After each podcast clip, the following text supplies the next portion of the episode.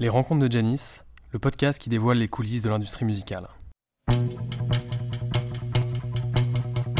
Un Français passe en moyenne 15 heures par semaine avec de la musique dans les oreilles. Presque une journée entière d'écoute. Et pourtant, très peu de personnes savent faire la différence entre un producteur, un tourneur et un éditeur de musique. Qui saurait expliquer précisément comment sont répartis les revenus d'une écoute sur une plateforme de streaming? Y a-t-il une différence entre un label et une maison de disques?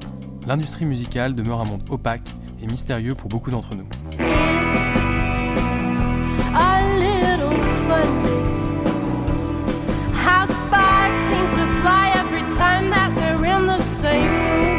C'est pour ça que j'ai décidé de partir à la rencontre de ceux qui font vivre la musique, pour faire découvrir cet univers et comprendre les rouages de l'économie de l'industrie musicale. Je suis Antoine de Crème et depuis tout petit je suis passionné de musique, de spectacle et de live. J'ai monté plusieurs projets autour de la musique. Je travaille donc au quotidien avec des artistes. Dans ce podcast, on va rencontrer des créateurs qui produisent la musique, des professionnels qui la font vivre et des entrepreneurs qui participent à sa transformation.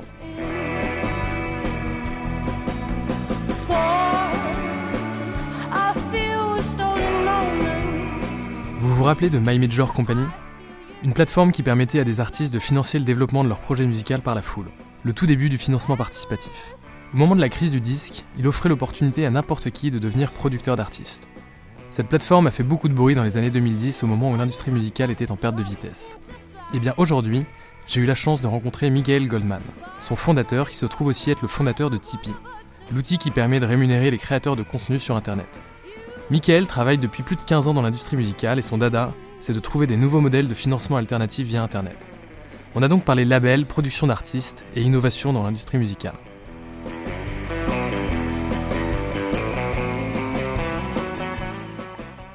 Bonjour Michael. Bonjour. Merci de m'accueillir dans les bureaux de, de My Major Company. Est-ce que tu peux te présenter s'il te plaît pour commencer? Oui, alors je m'appelle Michael, euh, je suis à la base producteur de, de musique, j'ai commencé stagiaire en, en, maison de disques. Euh, j'ai commencé stagiaire en maison de disques, c'était deux ans avant que la crise du disque arrive. Euh, assez rapidement, on est devenu, avec les mecs que j'ai rencontrés là-bas, qui sont devenus mes associés, euh, producteurs indépendants. Euh, donc on s'est tapé la crise en pleine face et on a eu l'idée en 2007 de monter My Major Company, qui était le premier label participatif, qui a très bien marché. Et donc euh, ça m'a fait mettre un, pied dans le dans le crowdfunding et dans l'internet, qui était un monde que que, que j'aimais de loin mais que je connaissais pas forcément dans le détail. Et en 2013, euh, j'ai créé Tipeee, qui est euh, en fait une filiale de My Major Company. Tipeee c'est le pourboire pour les pour les créateurs du web, donc c'est un peu plus large que la musique et c'est pour le coup vraiment vraiment du pur web. Donc euh, vous voyez à la base directeur artistique en maison de disque et à la fin euh, j'allais dire entrepreneur dans le web. Donc tu as d'abord été producteur avant de lancer My Major Company. Oui, stagiaire en maison de disque, disons. Stagiaire en maison de disque. C'était quelle maison de disque BMG, qui ouais. a été racheté par Sony. Une, une ancienne. Euh... C'était une major BMG Ouais, ouais, il y avait quatre majors, ça en faisait partie, ouais. Euh, et donc, euh, My Major Company, tu peux nous détailler un peu ce que ça, ce que ça fait, ce que ça faisait. Je sais pas encore si c'est sur le même modèle aujourd'hui. Ouais, bah en 2007, c'était pour le coup assez innovant. L'idée, c'était de dire, euh, c'était les, la première expérience de crowdfunding, je dirais, en France, et et euh, je dis ça en toute humilité parce que bon, mais je, je pense que c'est la première expérience de crowdfunding qui est marché en fait, je dirais dans en tout cas en Europe, de, de ce que je connais, euh, peut-être même dans le monde occidental, parce que je me demande, je suis en train de réfléchir, est-ce qu'aux États-Unis il y avait des expériences comme ça? Je crois pas. Enfin bon, le concept général, euh, c'était de dire, euh, il y a plein d'artistes en pleine crise du disque, il y a plein d'artistes qui aujourd'hui ont du talent et qui sont, qui peuvent pas être signés en major parce que les majors peuvent plus prendre de risques. Euh, mais en fait, grâce à vous, les internautes, ils vont pouvoir être produits. Donc l'idée, c'est qu'ils se présentent sur Internet, ils ont des fiches et euh, avec des chansons à écouter, des maquettes, et euh, ils ont des jauges euh, de 70 000 euros, je crois que c'était à l'époque, au tout début. Ah, c'était standardisé, euh, c'était pas en fonction ouais. du projet ou en fonction du, du, de la campagne, euh, c'était 70 000 euros par artiste. Ouais, c'était un souci, je pense, de simplification de la de l'offre. je pense qu'aujourd'hui Internet est plus mûr Ouais. Et on peut avoir des offres peut-être un peu plus complexes. Okay. Mais à l'époque, déjà, expliquer aux Français le principe de My Major Company, c'était déjà compliqué. Si on commençait à dire il y a des jauges différentes, parce qu'il y en a c'est des singles, d'autres c'est des albums, machin, c'était okay. c'était imbitable. Donc là, oui, c'était standardisé. Euh, quel que soit l'artiste, c'était 70 000 euros. Et quand euh, les internautes euh, soutenaient l'artiste à hauteur de 70 000 euros, donc quand il avait rempli sa jauge, il signait chez My Major Company. On sortait le disque et on partageait les revenus des ventes avec les internautes. D'accord. Donc c'était pas un système de contrepartie comme on voit avec Ulule ou KissKissBankBank où euh, tu donnais, euh, je sais pas, 50 balles et t'avais un t-shirt et un, un disque offert. T'étais impliqué dans la production de l'artiste en fait. Et exactement. En fait, euh, le, le, principe du don contre don, ce qu'on appelle, qui arrivait plus tard avec Ulule, KissKissBankBank et puis Kickstarter et tous ces modèles-là, c'est arrivé après. Et c'était notamment pour pour effacer un des défauts de la du, du, du revenu financier, qui est que c'est vrai d'une certaine manière, ça fausse quand même la relation entre l'artiste et le, et le consommateur. En tout cas, en tout cas sur le modèle qu'on avait nous. Euh, mais le don contre don, c'est vrai que c'est finalement dans le crowdfunding le modèle qui a explosé et celui du retour financier euh, a jamais vraiment perduré. D'abord, il posait pas mal de questions juridiques à laquelle personne n'avait vraiment de réponse, nous non plus. Euh, donc personne s'y est vraiment re-risqué. Euh, mais euh, mais je pense que, enfin, on en discutera peut-être au, au, cours de la discussion, mais je pense que ce modèle-là va revenir et je pense que c'est un modèle qui en fait est intrinsèquement hyper vertueux. Faut juste bien le faire. Parce qu'à l'époque, euh, imaginons, je sais pas, pour 70 000 euros, t'as peut-être, euh, disons, 1000, 1000 contributeurs qui vont mettre chacun 70 euros. Euh, eux, ils touchaient des revenus, les 1000 personnes touchaient des revenus des disques, euh, qui, enfin, du disque qu'ils avaient produit. Euh, ouais. Absolument. Et c'est vous qui gériez le, le, les, la répartition des revenus, euh, les, les, virements, je sais pas, les, les, 10 euros que chacun reçoit chaque année, c'était My Major Company qui s'en occupait. Exactement. Et ce qui était une, une, machinerie en fait hyper complexe. Ouais, j'imagine. Euh, mais qu'on a réussi à faire. Hein. Euh, mais, mais précisément, c'est une machinerie très complexe, qui est globalement habitable parce que les revenus du disque sont très compliqués. Euh, et puis quand on se plonge dedans, on se rend compte qu'il y a des lignes de, du revenu du disque qui sont pas forcément le disque lui-même. Il y avait aussi des, il y avait, il y avait aussi commencé à y avoir des revenus euh, digitaux qui étaient assez illisibles, même pour nous. Hein. Et donc justifier ce qu'on mettait aux internautes, euh, ils bossaient, mais vraiment comme des chiens. Hein. Les équipes financières, elles étaient, voilà, c'était compliqué. Et en plus, mais quand même se faire engueuler en retour en disant oui, mais c'est pas ça, oui, mais machin, par des mecs qui n'y connaissent rien. C'est vrai que au bout d'un moment, ça devient un peu pénible. tu donc, limite euh... à douter. ouais.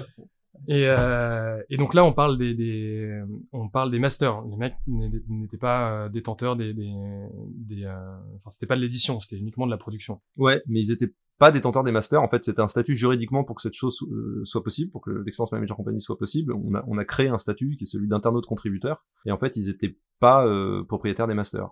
Okay. juridiquement, ils étaient juste détenteurs d'un droit sur les sur les revenus du disque pendant une certaine période. Voilà, c'était vraiment un statut spécifique qui était créé pour My Major Company euh, euh, et je crois qu'il n'existe pas vraiment ailleurs. Mais encore une fois, je pense que s'il y a des modèles comme ça qui, qui, qui se remettent à exister, je crois que le modèle juridique de My Major Company est, un, est une bonne base pour réfléchir au statut des internautes. Ouais. Et en, en termes d'artistes de, renommés, vous avez eu quoi comme, euh, comme succès avec My Major Company? Oh bah, il y en a pas mal, mais euh, les, les, très gros, c'est euh, Grégoire, qui était en 2009 le plus gros vendeur de disques en France, donc c'était vraiment un carton euh, total. Il y a Joy Jonathan aussi, qui a vachement bien marché. Il y a Irma, qui a vachement bien marché. Plus récemment, il y a Tibbs, qui a fait, qui a fait des, des, très très gros tubes, qui étaient 100% financés par les internautes voilà, il y en a pas mal comme ça. Moi, j'avais, euh, je connaissais déjà bien My Major Company parce que euh, je, je, connaissais une, des personnes. Alors, Guillaume Pépin, je sais pas si euh, tu te Ah si, bien sûr, il a travaillé chez nous. Ouais. J'ai travaillé avec lui euh, en Afrique, euh, au Sénégal. Ah ouais. Et, et, maintenant, il a lancé Culture P. ouais, bien sûr. pour les intermittents. Pour les intermittents. Ah, je l'aime beaucoup, Guillaume. Et on, on, discute encore souvent ensemble. Euh, C'était ma deuxième piste pour pouvoir rentrer en contact avec toi. ah, ça aurait marché aussi. Euh, et, euh, et, moi, à l'époque, j'ai bossé chez Prod, qui était ouais. euh, une plateforme de, de, de, financement participatif pour le film. Et pour le coup, c'était du don contre don. Et, euh, et c'est une plateforme, je, je, trouvais assez vertueuse, mais finalement qui a pas très bien marché, parce que euh, en fait, ça atteignait ses limites sur le, à partir du moment où on, enfin, on, on pouvait pas réunir suffisamment de budget. Je crois que le, le grand max qui avait été fait, c'était c'était 300 000 euros pour pour un film qui est arrivé, je sais pas, 3-4 ans plus tard. Est-ce que vous, vous étiez pas limité justement euh, par la, la, la taille des campagnes euh, pour un, pour un artiste? Alors pas du tout. Okay. C'était vraiment la grande leçon de My Major Company. C'était même l'inverse. C'est que le problème qu'on a eu, c'est que ça marchait trop bien le, la partie crowdfunding. C'était aussi une surprise. C'est-à-dire quand on a lancé My Major Company, on a fait un business plan dans lequel nous on projetait, ça n'existait pas. Donc euh, nous on se disait bon, allez on va mettre la jauge à 70 000 euros. S'il y a deux gars dans l'année qui atteignent 70 000 euros, c'est un miracle quoi. On se disait que c'est pas possible. Mais par contre on se disait bon, C'était vraiment les business plans du début. Vous savez, il y a deux gars par an qui vont atteindre 70 000 euros, euh, mais euh, par contre, il y aura tellement d'audience qu'on va vendre de la pub, et en fait, ce sera ça nos revenus. Euh, et puis, par ailleurs, l'exploitation des artistes, ce serait cool. Et finalement, en fait, ce qui, notre grande surprise, c'est que l'offre a tellement plu que tous les artistes étaient produits. Je, je, je, me rappelle de Irma qui a été un qui été un cas particulier parce que En fait, on, a commencé avec 14 artistes, je crois, ou une dizaine d'artistes, je dirais. Je me rappelle plus du nombre exact qu'on avait présélectionné, qu'on a mis sur la plateforme. On se disait bon, il y en a deux qui vont atteindre les 70 000 euros dans l'année. Euh, je crois qu'au bout de six mois, les 10 étaient à 70 000 euros. Et donc le problème de Manager Company, c'est qu'on avait plus d'artistes à proposer. Et je me rappelle qu'on avait euh, trouvé Irma, qu'on avait fait faire deux trois maquettes et qu'on l'avait mise en ligne. Et 48 heures après, elle était produite. Et en fait, le, ouais, la problématique qu'on avait euh, assez tôt sur ce qu'on appelle la V1, c'est-à-dire avec des artistes qu'on avait sélectionnés nous, c'était que la partie crowdfunding marchait trop bien. Et c'était très très dur à gérer. il fallait, il fallait séduire des artistes pour leur proposer de, de faire leur campagne chez vous. Oui, c'est surtout qu'on s'est très vite confronté quand même à cette problématique qui était qu'on savait que sur 15 euh, artistes produits par an, nous en tant que label, on n'était pas capable de faire 15 succès. C'était euh, c'était certain. Et, euh, et donc on voyait ce truc-là arriver, on se disait comment on gère comment on gère ça quoi. Et puis effectivement le le volume présent sur le site parce que même même convaincre un artiste à droite à gauche on peut en foutre deux trois quatre quand on en met un et qu'en 48 heures il est il est produit c'est il faudrait en mettre 100 par an pour, pour assurer le volume quoi et donc euh, l'idée d'après de ce qu'on appelle la V2 de My Major Company, c'est de se dire en fait euh, il faut faire un truc complètement ouvert où en fait n'importe qui peut s'inscrire et n'importe qui peut être produit. Donc ça c'était la V2 de My Major Company, c'est ce jour-là qu'on a ouvert les vannes. Et là il y a euh, 3000, 4000 artistes qui sont inscrits, dont des artistes sont devenus des très gros stars, d'ailleurs pas forcément chez nous, qui ont pas marché en crowdfunding et qui ont marché plus tard en maison de disques. Euh, et voilà, là c'était un c'était un énorme volume d'artistes, mais finalement on a eu quand même. Euh, et puis on a aussi augmenté le, la jauge, dont on a passé de 70 000 à 100 000 euros. Et donc euh, au final, je crois qu'il y a 60 artistes qui ont atteint la jauge. Donc c'est quand même euh, c'est quand même beaucoup. Euh, tu parlais de, de, de l'avenir justement. Euh, J'ai pas mal de questions justement à propos de ce qui se passe en ce moment autour de la, la, la propriété et, de comment on produit un artiste. Euh, après après My Major Company, tu as créé Tipeee du coup.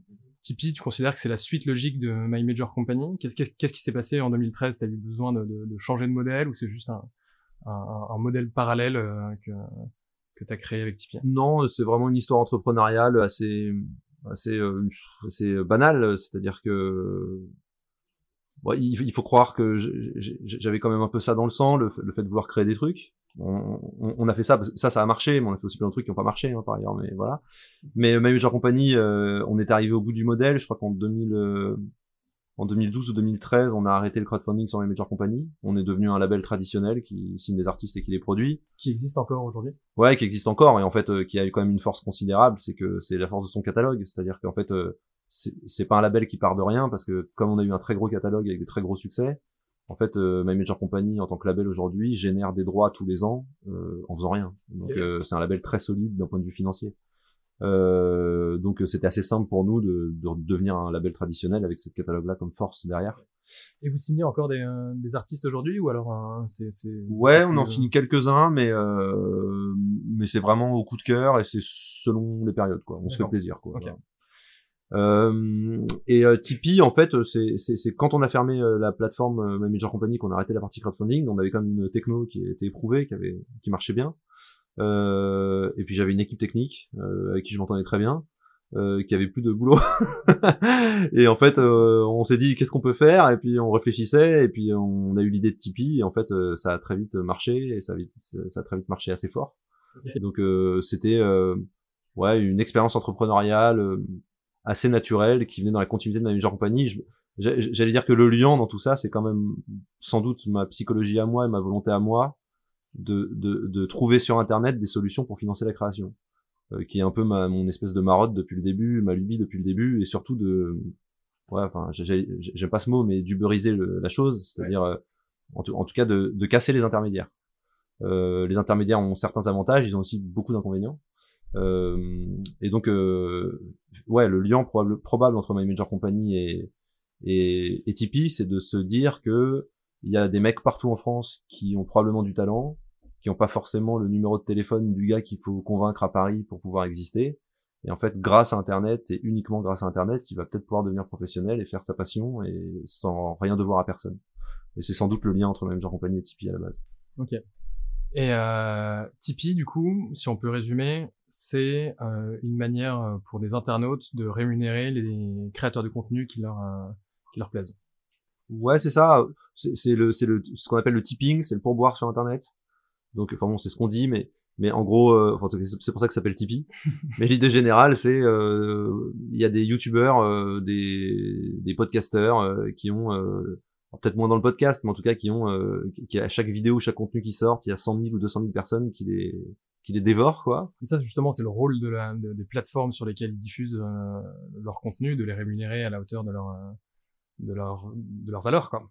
Donc, bah, typiquement YouTube, en, gros, le, le, le, Tipeee, le constat de Tipeee, c'est que le, la rémunération de YouTube est pas suffisante pour les créateurs de, de contenu.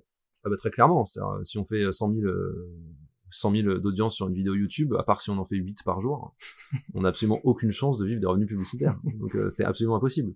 Et donc nous on voyait euh, en tant que consommateur, enfin euh, des mecs comme y penser, moi que j'adorais, qui faisaient des vidéos de science, de vulgarisation scientifique, qui étaient des vidéos hyper bossées, qui duraient qui duraient 15-20 minutes, genre des vidéos sur les trous noirs. Évidemment que ma petite cousine qui est passionnée de tuto make-up, elle va pas regarder ça. Enfin, a, il a aucune chance de faire euh, de faire 10 euh, millions de vues sur une vidéo. Or, ces contenus sont euh, géniaux et il y a au moins 200 000 personnes en France qui attendaient chaque vidéo comme le moment de son, de son mois et qui étaient et, qui auraient été hyper déçus ou hyper tristes que ce mec-là arrête de faire ce qu'il faisait. Et en fait, grâce à Tipeee, le concept était tout bête, c'est que euh, il pensait, pouvait dire à sa communauté, bah, si vous aimez ce que je fais, vous pouvez me donner un euro, deux euros, trois euros, vous pouvez aussi rien me donner, c'est comme vous voulez, c'est un peu le chapeau quoi. Mhm. Et euh, et en fait euh, très rapidement, euh, grâce aux dons et grâce au pourboire, euh, ces mecs-là ont commencé à gagner 3000, 4000 euros par mois en faisant simplement ce qu'ils aimaient et soutenus par leur communauté. Et donc aujourd'hui il y a des très belles histoires, notamment que tu dont une que tu connais sans doute qui s'appelle Thinkerview parce que lui aussi il a inventé un format en fait mhm. qu'on aime ou qu'on n'aime pas le mec d'un point de vue J'allais dire. Tu euh, connais Sky du coup? Ouais, euh, je le connais pas personnellement, mais non, mais je, je ne peux pas le connaître. Personne ne le connaît. Mais oui, je sais qui c'est. Euh, et, euh, et typiquement, c'est le genre de format qui pouvait pas exister en télé, qui pouvait pas exister en radio, et qui, pour garder son indépendance de ton et son indépendance de traitement, ne pouvait pas avoir affaire à des marques ou à des subventions. C'était pas possible. Et ce mec-là, il s'est mis sur Tipeee, et en fait, il vit de Tipeee depuis depuis trois ans, et, et je trouve ça génial. Et aujourd'hui, le, enfin même depuis le, depuis le début, euh, quelles sont les typologies de créateurs de contenu que tu as euh, sur Tipeee? C'est euh, des, des youtubeurs qui font de la pédagogie ou qui euh, font des, tutos, c'est des musiciens, c'est des artistes. tu as des, des une, en proportion et volume, c'est quoi à peu près les, les typologies?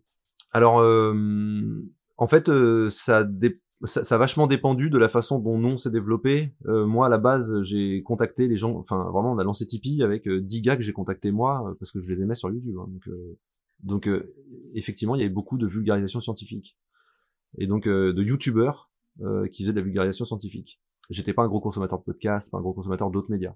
Donc c'est eux qui ont commencé et en fait, comme c'est eux qui ont commencé, c'est devenu des exemples et, et donc derrière eux, il y en a plein qui se sont agrégés et donc aujourd'hui, la verticale numéro un, c'est des youtubeurs qui font de la vulgarisation scientifique. Euh, mais il y a plein de gens qui se sont emparés au fil du temps de l'outil, et donc euh, notamment le journalisme, qui est devenu euh, euh, dans le sillage de Thinkerview une très très grosse partie de, de Tipeee.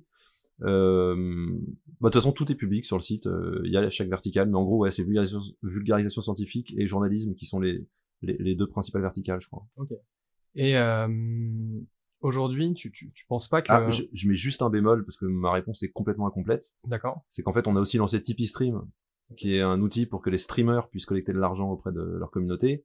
Et en fait, Tipeee Stream a tellement explosé que c'est en fait les streamers les, les principaux utilisateurs de Tipeee, j'allais dire. streamer euh, jeux vidéo. Streamer jeux vidéo. Euh, euh, mais alors, euh, de manière assez surprenante, c'est que Tipeee Stream a explosé en Allemagne et dans certains pays de l'Est, et finalement assez peu en France. Et donc j'allais dire que les premiers consommateurs de Tipeee sont des streamers de jeux vidéo allemands, ce qui peut sembler bizarre sur le papier, mais c'est le cas. Très bien, on va pas se, on va pas s'en priver. Hein. Non non. Et euh, et donc c'est des streamers qui streament sur Twitch? Ouais. Ok. Un peu sur YouTube, mais à 70 ou 80% sur Twitch. D'accord. J'avais, je me trompe peut-être, hein, mais j'avais cru comprendre que Twitch avait euh, avait mis en place sa propre euh, techno de tipping euh, dernièrement, en proposant des nouvelles fonctionnalités pour les tipeurs, etc. Alors tu, tu vois parfaitement juste. Non, en fait, l'histoire exacte, c'est qu'on a lancé Tipeee dans un univers dans lequel euh, YouTube et toutes les plateformes de diffusion euh, n'étaient basées que sur la publicité. Et on a lancé Tipeee Stream euh, sur une plateforme Twitch qui fonctionnait exactement sur le même modèle. Et en fait, c'est pas Tipeee Stream, mais Tipeee Stream, Streamlabs et, euh, et un autre dont je me souviens plus de nom. Je crois qu'il est, qui est mort depuis. On s'est lancé tous les trois à peu près à la même période. Et en fait, en six mois, absolument tous les mecs sur Twitch ont commencé à utiliser nos outils. Et en fait, c'est devenu pour tous les mecs sur Twitch entre 50 et 100% de leurs revenus, c'était de la donation par des outils indépendants comme les nôtres. C'était quasiment du hacking de Twitch parce que le principe général de notre techno, c'était de dire euh, on, euh, enfin bon, c'est peut-être un peu technique, mais pour euh, diffuser sur Twitch, on passe par un outil de réal qui s'appelle OBS. Et en fait, nous, on était un, un, plugin, un widget que les mecs intégraient à leur OBS. Et en fait, Twitch. OBS étant indépendant de, de Twitch. Totalement indépendant. Et en fait, et en fait, Twitch ne pouvait pas interdire nos widgets parce que sinon, c'était couper la vidéo quoi. Sauf que eux c'est leur business de diffuser de la vidéo. Donc à un moment et comme tous les mecs utilisaient nos outils et donc en fait Twitch un an ou deux ans après ils se sont dit on va lancer euh, les subs et les cheers euh, qui sont en fait une concurrence directe de ce qu'on faisait nous et qui sont en fait euh, exactement euh, Tipeee Stream, Streamlabs, etc. Et alors pour le coup sur Twitch, il faut bien le reconnaître, Twitch a vraiment cassé le marché et euh, ils sont c'est devenu euh, l'essentiel de leurs revenus. Mais de toute façon c'est un c'est un truc vertueux contre lequel même YouTube peut pas et, YouTube fait la même chose. Je crois que Spotify va lancer un bouton support. En fait, toutes les plateformes comprennent que l'avenir du, du, financement de la création, c'est la donation directe des des consommateurs vers euh, vers les créateurs, beaucoup plus que la publicité et, et tous s'y mettent en fait. C'est beau. C'est quand même un bel, c'est quand même un bel avenir pour la création parce que la pub, ça fait rêver personne. Exactement. Euh, et le prix libre, il y a quand même quelque chose d'assez euh, philosophiquement assez vertueux, quoi. Ouais, ouais. Après, il y a un vrai sujet, euh, euh j'allais dire métaphysique pour eux, c'est que leur business quand même essentiel reste la publicité, c'est leur business initial. Sur la publicité, le split qu'ils ont avec les créateurs, c'est de faire 50-50 en gros. Alors quand mmh. ils ont négocié leur contrat, c'est de faire 70-30. Mais le problème, c'est que prendre 50-50 sur un don d'un internaute à un créateur, c'est un peu touchy. C'est très étonnant que sur Twitch, les mecs se soient dit euh, ouais bon c'est pas grave, ils nous prennent 50% de ce que vous nous donnez euh, aux F. Moi ça me surprend toujours. Alors que nous on est des outils gratuits. c'est le cas. Ouais c'est le, cas. Alors que nous on est des outils gratuits, c'est-à-dire qu'ils euh, touchent 100% du don. 92% du don. Alors sur Tipeee oui, sur Tipeee Stream non, mais bon peu importe. mais t'as raison. mais, mais, donc voilà, en tout, en tout cas. Le... 50% c'est énorme. Enfin, ah, c'est énorme, ouais, c'est énorme. Mais bah, pour vous c'est limite bien parce qu'en fait ça va pousser les internautes à bypasser entre guillemets les, les, les fonctionnalités natives de ce genre de, de ce genre bah, de plateforme et se dire en fait on va passer par un truc indépendant euh, qui va nous faciliter euh, qui va nous faciliter la tâche. On le souhaite. Mais tu penses pas qu'un ouais non ça serait peut-être un peu plus euh, un peu plus enfin, difficile à imaginer. Est-ce que tu penses que c'est possible qu'à terme les, les, les, créateurs de contenu ils mettent leur numéro de téléphone et ils mettent payez-moi par Lydia si vous voulez me, si vous voulez euh, financer mon activité, et du coup ça concurrence encore euh, Tipeee.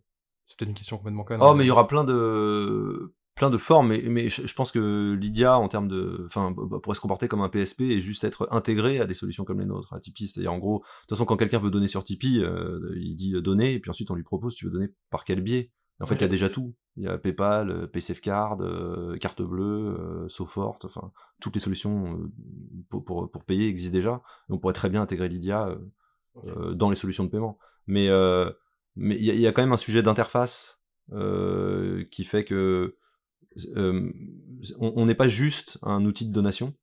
C'est-à-dire que pour un créateur YouTube, pour qu'un donateur lui, lui file de l'argent, il passe par sa page Tipeee ou par une page dédiée dans laquelle il décrit qui il est, et puis ça rassure aussi sur le fait que ah c'est bien à lui que je vais donner de l'argent.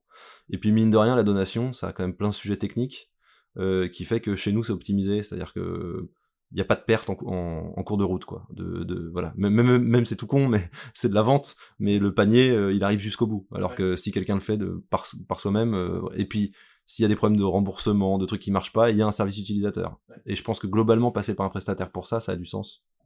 Et est-ce que un un, créateur de contenu qui, euh, qui gagne de l'argent sur Tipeee, il propose des, euh, du contenu exclusif euh, à ses contributeurs? Alors, Est-ce qu'il le fait via Tipeee justement? Parce que c'est un truc que Tipeee propose. Ouais, en fait, quand on a monté Tipeee, on savait pas trop. on, a repris tous les codes du crowdfunding qu'on connaissait, donc on a on a instauré le principe de contrepartie qui était sur toutes les plateformes de don contre don. Mhm. et donc c'était c'est une option. On se disait au début que ça allait être un peu un des moteurs, une des locomotives de, de, de, notre, système, et puis finalement, euh, de manière assez surprenante, euh, les, les créateurs l'utilisent quasiment pas. Donc euh, ils sont vraiment restés sur la philosophie du, du tipping pur. Donc ils disent pour 1 euro je vous remercie et pour 10 euros je vous remercie beaucoup. Mais c'est vraiment donc ils font des vannes et ils l'utilisent assez peu. mais ça on est on, on, ouais on est on n'est pas déçu par ça. Euh, justement, c'est bien parce que c'est eux qui s'approprient l'outil et en fait, c'est eux qui créent, euh, qui créent l'usage. Et tant que ça, tant que ça continue à fonctionner et qu'il y a des contributeurs, ça veut dire que les contributeurs euh, cherchent pas forcément à avoir quelque chose en retour, quoi. Exactement. Et, et puis c'est du vrai don, du coup. C'est vrai. Et puis en plus, le principe des contreparties, on cède nos expériences de crowdfunding en général. Et puis même quand je discute avec mes copains de Ulule et Kiss, ou des porteurs de projets qui ont eu des très gros projets là-dessus, la gestion des contreparties, c'est quand même extrêmement lourd. Il y a beaucoup de gens qui, qui se sont dit, je me rendais pas compte à quel point envoyer 800 BD par la poste, euh, c'est un enfer en fait. Mais le nombre de campagnes qui sont un peu, euh, qui sont un peu foirées parce que ils n'ont pas réussi à, tenir leurs engagements sur les contreparties, euh, c'est.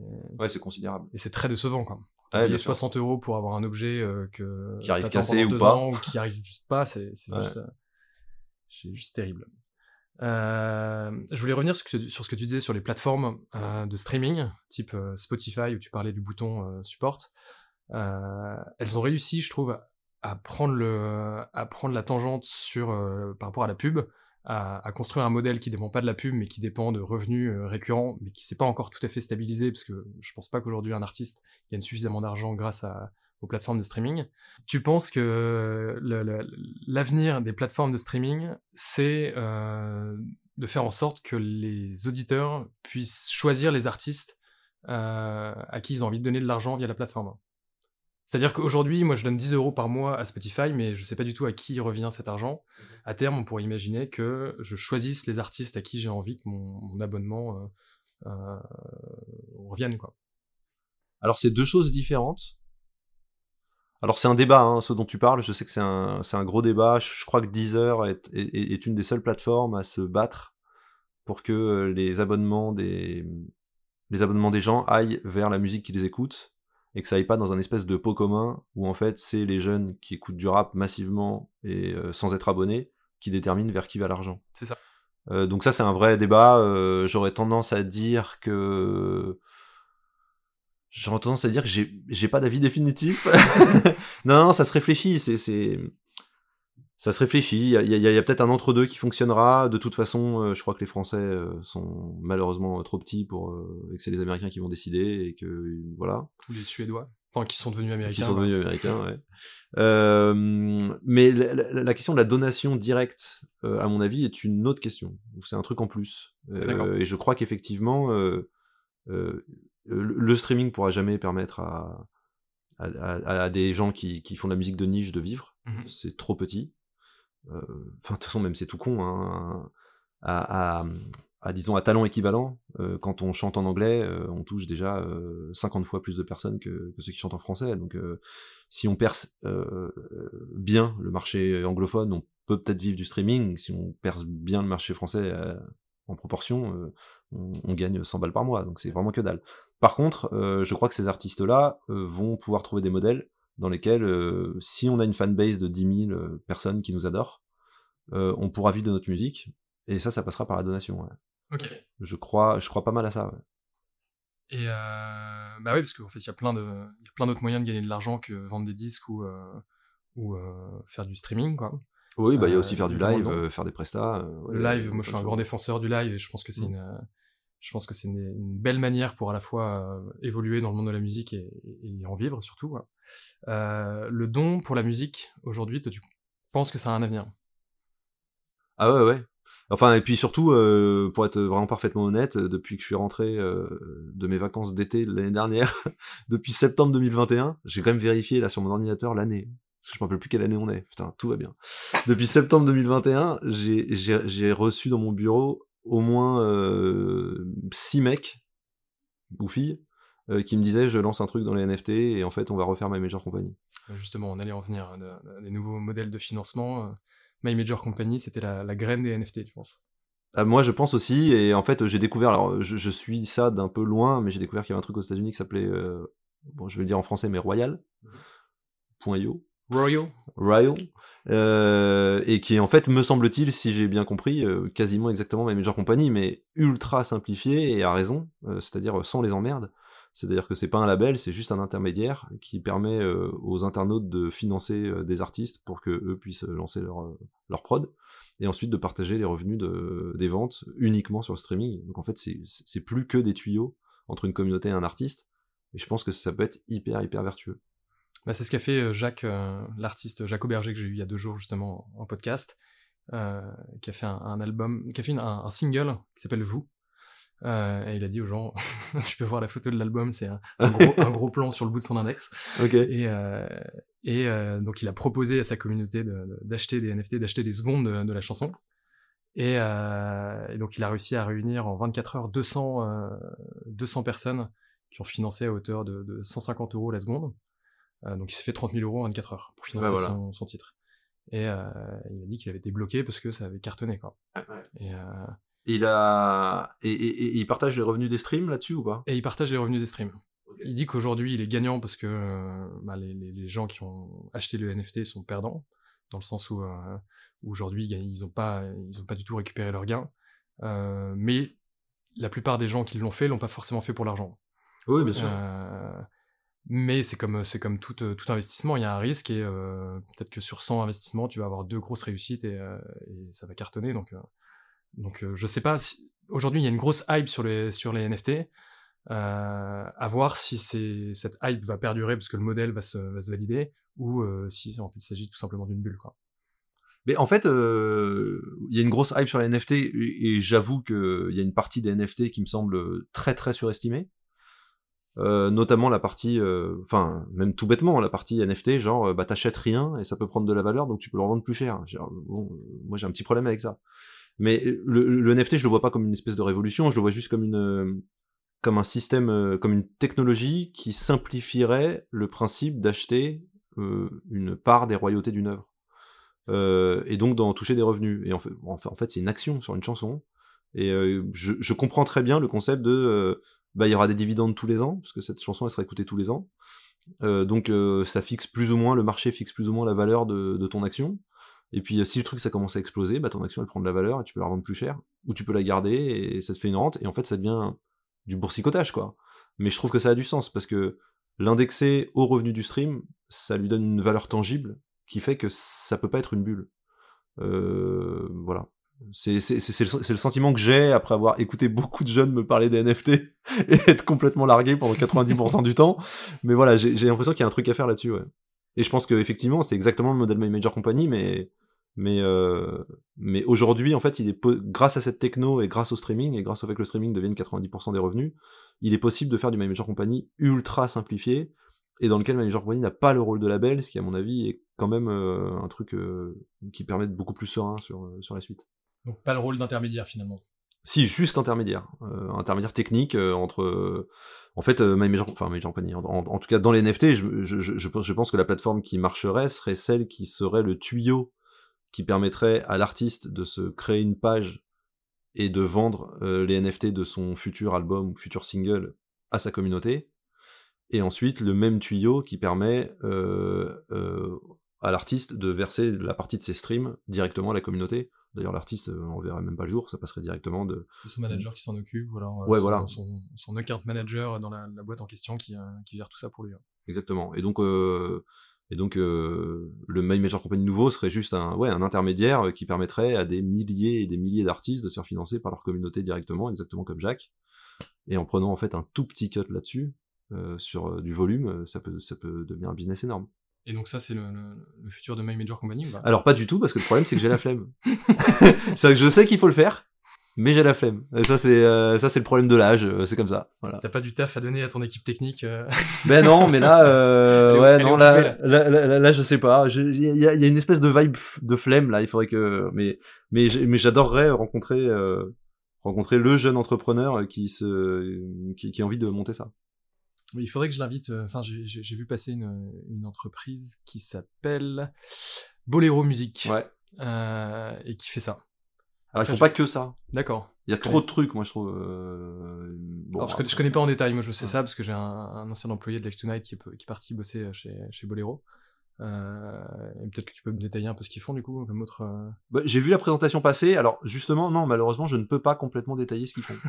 j'ai eu l'impression, d'ailleurs, je me rappelle d'un tableau à la fin où il disait euh, par rapport à nos concurrents, euh, voilà, alors Royal, Royal, ils font, si j'ai bien compris, ce que je disais, c'est-à-dire du, du, du, shares de, de revenus du stream. chez Trendex, je sais plus, ils font c'est juste un NFT euh, qui est indexé à rien, mais ça peut prendre de la valeur et machin. Et puis euh, chez l'autre, ils font ça machin. Et nous, on fait tout. Je dis, ouais, mais quand tu fais tout, peut-être tu fais trop, tu vois. Euh, c'est vrai que nous, My Major Company, euh, enfin, j'ai toujours comme euh, comme principe de base de qu'il faut simplifier au maximum l'offre, mais mais peut-être à tort, parce que c'est vrai que dans l'univers du jeu vidéo, je vois comme les jeunes ont une faculté ahurissante à digérer des multi-offres ultra complexes en disant ouais non mais moi j'ai pris l'option B8 comme s'ils étaient au restaurant chinois. Moi j'y comprends que dalle. En fait je veux mes sushis et mes brochettes quoi. Après peut-être que pour qu'un truc devienne euh, mainstream et populaire et pour que ça parle à ma mère pour résumer euh, je pense quand même qu'il faut réussir à simplifier. Ouais c'est euh, le, même test. Ouais. faut réussir à faire en sorte que ta mère puisse utiliser ton produit exactement et c'est vrai que bon après la presse était en anglais, je suis une quiche donc euh, j'ai pas tout compris mais mais euh, j'ai trouvé ça euh, compliqué. J'avais l'impression que que c'était un discours de Macron. J'ai l'impression que c'était un peu et, en même temps tout mais donc en fait rien. Ça m'a un peu donné ce sentiment là. Mais bon, ceci dit, je trouve ça top ce que tous y font là et puis le fait qu'il y ait plein de, plein de nouvelles expériences dans la musique, je trouve ça, génial. Aujourd'hui, parce que du coup ce podcast il est aussi il est aussi dédié à des artistes qui veulent se professionnaliser, qui veulent comprendre comment le business de la musique évolue et fonctionne. Euh, quel conseil tu donnerais à un jeune artiste qui a envie de percer? Pour qu'il perce, absolument. le conseil. Il veut, il veut, euh, franchement, il n'y a, pas, y a, y a pas un conseil. Euh... Alors attends, faut, faut que je réfléchisse. Genre, j'ai le droit à une phrase, ensuite je meurs, quoi. C'est ça. J'ai pas le droit d'approfondir. 10 secondes pour que la porte s'ouvre. Ouais, j'ai pas le droit d'approfondir. Non, non, euh, tu, tu, tu euh, Non, alors si, si, si j'ai un conseil un peu générique à donner, c'est euh, c'est euh, c'est d'une banalité vraiment totalement affligeante, mais je pense que ce qui fait quand même le succès quand on regarde, c'est c'est la singularité. Voilà. Et donc, euh, je lui dirais soit singulier. Voilà. Si c'est pour refaire ce que font les autres en un peu moins bien, globalement, ça n'a pas grand intérêt. Ça revient souvent, c'est comme, comme conseil. Ah ouais? Ouais. Bah, en fait, c'est un, un, vrai débat, en fait. Est-ce que t'as tu besoin d'être singulier pour, euh, pour être un artiste. Par définition, un peu, parce qu'un artiste est forcément euh, singulier, parce qu'il y a forcément une forme d'authenticité et, euh, et d'originalité. mais d'un autre côté, pour que quelque chose fonctionne et, et, arrive au top, soit un vrai succès, il a besoin aussi de ressembler à ce que le, public connaît, et donc il a besoin de, se, de rentrer un peu dans le moule aussi. Quoi. Donc t'as quand même une, à la fois besoin de singularité, mais aussi besoin de, ressembler à, la norme, quoi. Ou en tout cas de, de, rentrer dans une forme de, combat ou de, quelque chose qui rassemble les foules et qui, qui, concerne tout le monde, quoi. Enfin, une grosse majorité en tout cas. Ouais, ouais, mais alors, bon, en fait, le, le, le, fait est qu'il y a plein de, plein de typologies de succès, j'allais dire. Euh, il y a des mecs qui ont des très gros succès radio euh, ou qui ont des très gros succès euh, très gros succès one shot ou voilà effectivement tu peux en faisant un truc qui ressemble un peu à tout t'en sortir comme ça il s'avère que quand même quand tu regardes euh, sur les 5-10 dernières années, les mecs qui ont vraiment vraiment émergé, qui ont vraiment vraiment cartonné, franchement à la première note ou à la première note de sa voix, tu sais que c'est lui quoi. Euh, Eddie De Preto, euh, Stromae, Clara Luciani, bon je, les ai pas tous, Vianney, c'est que des mecs, tu sais à la première note, tu sais que c'est eux quoi. Et euh, Orelsan, enfin voilà. Et donc, quand tu dis euh, singularité, c'est euh, dans, la, dans la musique qu'ils produisent, pas forcément dans, dans leur identité. En tant que. En tant ouais, mais parce que de toute façon, l'artistique doit précéder le marketing, c'est-à-dire qu'à un moment. Euh... Ah, ça c'est pas. tu, tu, dis ça, mais c'est pas forcément acquis pour tout le monde. Il y a des gens qui vont d'abord créer un personnage avant de faire de la musique. C'est vrai, mais justement, je pense que ça peut marcher euh, court terme, quoi. Okay. Euh, j'ai du mal à. J'ai pas trop d'exemples de en gros, ce que tu dis, c'est une arnaque, quoi, un mec. Mais est-ce qu'il y a des exemples d'arnaques vraiment absolues euh, Bon, après, on, on, pourrait être malhonnête et dire que, ça, ouais, bon. Moi, je trouve pas. Je, trouve quand même que ce qui marche sur la durée, c'est faut, faut, faut s'apporter soi. En fait, en fait, il y a, pas trop, il y a pas trop d'autres manières que d'être 100% soi, en espérant que 100% soi, ça, ça touche les gens. Et c'est, c'est, en fait, c'est un conseil horrible parce que j'aurai en face de moi un artiste dont je me dis la singularité ne convaincra pas le grand public. Euh, je lui dirais ouais transforme-toi pour essayer de ressembler à un truc qui marche. Mais euh, mais déjà euh, sans aucune certitude sur le fait que ça marcherait. Et puis surtout avec euh, avec l'idée que bon si ça marche pas c'est quand même pas très grave pour pour l'humanité quoi. non mais bon c'est c'est le tragique de la vie mais c'est comme ça quoi. petite question perso du coup. Euh, toi, t'écoutes quoi comme musique? Voilà, je vais faire la, la réponse de. C'est quoi, quoi ton dernier concert? Quels sont tes conseils de, de, de, de musique, soit niche, soit très très populaire hein, pas de... Euh, bon alors euh, la, la- la réponse vraiment dégueulasse, c'est que j'écoute de tout, mais le truc c'est que c'est un peu vrai. Euh, non, je dirais que le liant, euh, c'est que j'ai un côté un peu snob qui fait que un truc un peu paradoxal, c'est que j'ai un côté un peu snob qui fait que je ne supporte pas d'écouter un truc qui marche. Ok. ça, faut que j'écoute avant, faut que je découvre avant, et après ça marche et ça me va. Mais euh, j'écoute plus. Mais je supporte pas d'écouter un truc quand tout le monde l'écoute. Voilà, c'est Ok. vraiment, c'est du, alors c'est du snobisme. Mais de toute façon, la musique, il y a une grosse part de marketing comme ça, mais c'est du snobisme absolu, mais c'est comme ça. Euh, et paradoxalement, euh, au fond de moi, la musique que j'aime, c'est euh, c'est la musique pour midinette américaine de 13 ans. Voilà. Donc euh, j'écoute des trucs vraiment. Euh, genre, je, je crois- je crois que le dernier titre que j'ai adoré, c'est euh, Tate McRae. Euh, voilà, et qui est un, un titre, mais une espèce de truc, c'est c'est du Avril Lavigne euh, 2022. Et voilà, mais j'ai presque honte d'écouter ça devant mes filles, quoi. Et mais sauf que moi, ça me transporte. Et puis là, ça y est, ça rentre sur énergie, donc je vais arrêter d'écouter. c'est c'est un peu ma, ma règle. Et tu continues à... Tu continues, je sais pas si tu avais commencé, mais j'imagine que euh, quand, quand tu avais commencé My Major Company, tu allais voir beaucoup de live. Tu continues à aller voir des lives aujourd'hui? Alors euh, pas trop parce que euh, parce que je déteste les grandes salles. Donc euh, je vais voir des concerts que quand c'est dans des petites salles. Ok. Et donc au finalement des artistes euh, cool qui jouent dans des petites salles, il y en a pas tant que ça.